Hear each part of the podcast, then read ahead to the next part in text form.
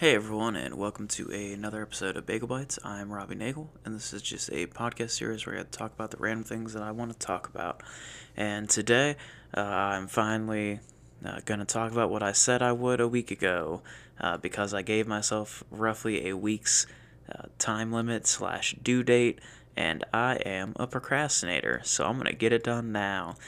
So last week I talked about a couple of the gifts of the Spirit, tongues and discerning of tongues, and also prophecy.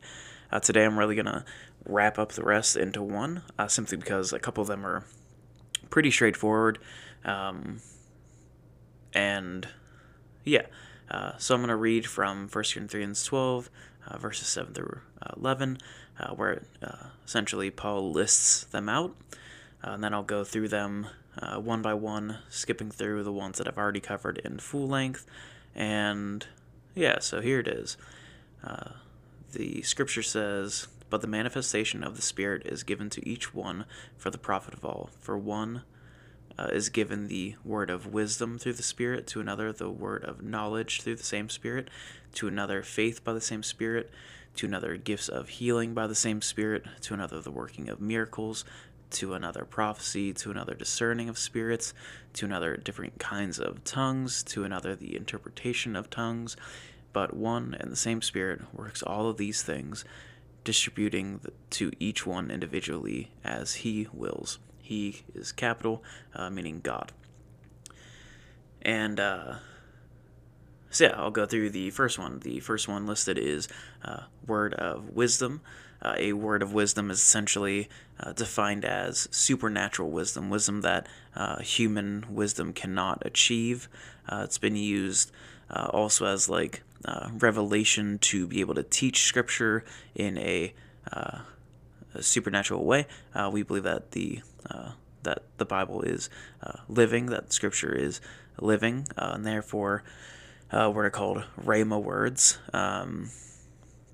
or essentially spiritual words, outside of the context and so on and so forth, and that is a completely different tangent that I might talk about another day as well, because that gets fuzzy sometimes within the church, but I do not want to get on an extreme tangent right now.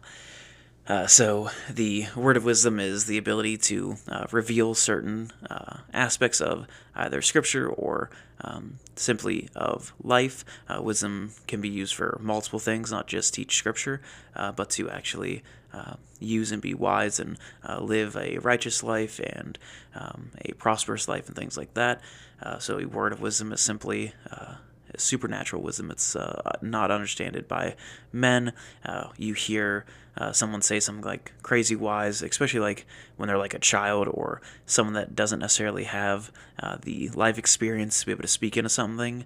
That's the Holy Spirit speaking through them to give and imbue a word of wisdom into someone's life that can help them through different types of times in their life. But generally from someone that does not have the experience to be able to speak that wisdom. It's supernatural, it's from God, it's from and through Holy Spirit. The next one is the word of knowledge. Word of knowledge is usually classified as something more prophetic. You hear people say, like, I have a word of knowledge from you, and then they say, you know, does anybody...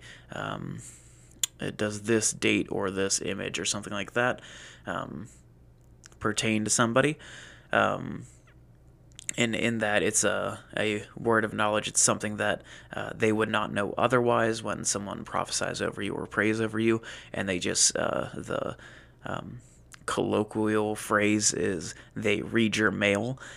It's just something that they can't know about you, like you've never told anybody that or something like that. Just literally, it reminds me of the story of Elisha and the king that was chasing after Israel, and he keeps moving his troops, and then Israel keeps moving their troops, and the people are just like, who is on the side of Israel?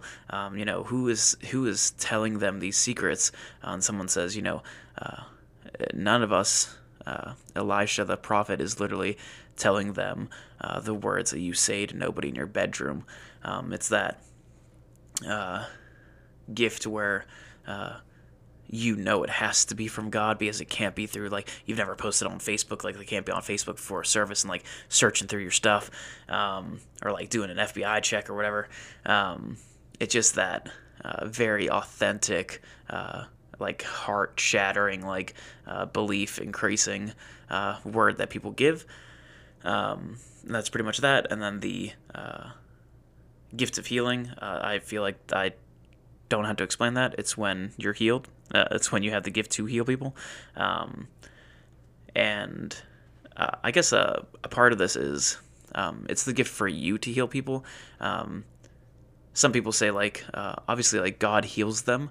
But a lot of people, like, try to, like, offer up their own power and their own authority by saying that. And I don't want people to do that, because Jesus tells his disciples, you heal the sick, you raise the dead, you make disciples. It's not God doing that. He's given you the power to do it. And that's not to, like, take credit, like, oh, I did such a great thing, I healed them or whatever. Like, it's not in that way, but it is you doing it.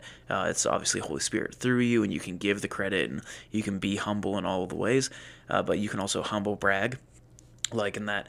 That's like, oh, you know, God chose me to do this. Like, just because you're saying God does it, it's dependent on your heart, obviously. And I'm not here to say whose heart's in what place. But the gift of healing is a gift that you do, regardless of how you explain it to other people. For some reason, I just felt like I needed to mention that. The next one is the gift of faith. And this is different than having faith or living by faith. The best explanation I suppose I can give is just the gift to, it's not necessarily believing with no doubt, because I believe everybody has some sort of doubts in their walk. But it's just like that, I don't know, you see people that just, like, go for it, you know, like, they gave up on their pro-con list a long time ago, and they just have a gift to just do it, no matter what, and now if you get them, you know, into a one-on-one conversation or something like that, they'll probably tell you, you know, their testimony and their story. They had to go through a lot to get to that point. And I believe that the gift of faith is really a cultivated gift. I don't think it's something that's you get day one. But some people, it seems like they do, obviously. Like, people get radically saved, and yeah, they'll go for everything all day. And that truly is a gift. And that's what this is. Then, gift of working miracles, also similar to healing. Miracles can be all types of things. And this is not necessarily one that needs super explained. It's the gift to work miracles. Whatever you see a miracle as, it can be healing, it could be crazy prosperity, it could be all types of things. Miracles are one of those terms that can over-encompass a multitude of different things or different experiences. But it's a gift given to people that they're literally able to work miracles. They can do them. They can create them, speak them into existence. And then prophecy, already covered at full length in a couple different podcasts. The discerning of spirits, this one's pretty important. We know that there are multiple spirits out there. There's good and evil. There's, generally there's probably neutral as well. But the ability to discern them, whether it's discerning them for yourself within, like, your thoughts and ideas, whether they're coming from the Lord, from yourself, or from the enemy, to discern those at great length and be able to, be able to follow the correct one. But it's also discerning of them in other people. They're just, some people you just get the vibe check, I guess, is the woke term for it, the today term. And you just, you sound something off about them or something like that, like something's off. And that's the discerning of the spirit. And it can take many forms. I've heard multiple stories about, possessions and casting out demons, stuff like that. Obviously, you have to discern that that's there before you can cast them out. You can't cast out what you don't know is there. And that's where this gift comes into play. And then tongues and interpretation of tongues, in which I started off this series with, and I already discussed them in a previous one. So if you missed prophecy and tongues, you can scroll back through either my post on Facebook, or you can scroll back through, obviously, whatever platform you're listening to this on, and check those out. So as always, I appreciate everybody that checks us out and listens to my random teachings and most of the time random ramblings, because I do get off track often. That's kind of the fun of this podcast series, is that a lot of them are unscripted and barely thought about. I kind of just sit down and I'm like, I kind of want to teach about that, and I just go for it based on my memory, which thankfully is decently good, and I don't have to do a whole lot of stopping and like re-researching, but I have done that before. Obviously, I'm not perfect, and I want to give the correct information in these. So yeah, again, thanks to everybody that checks us out and supports this, whether you find it crazy interesting or not.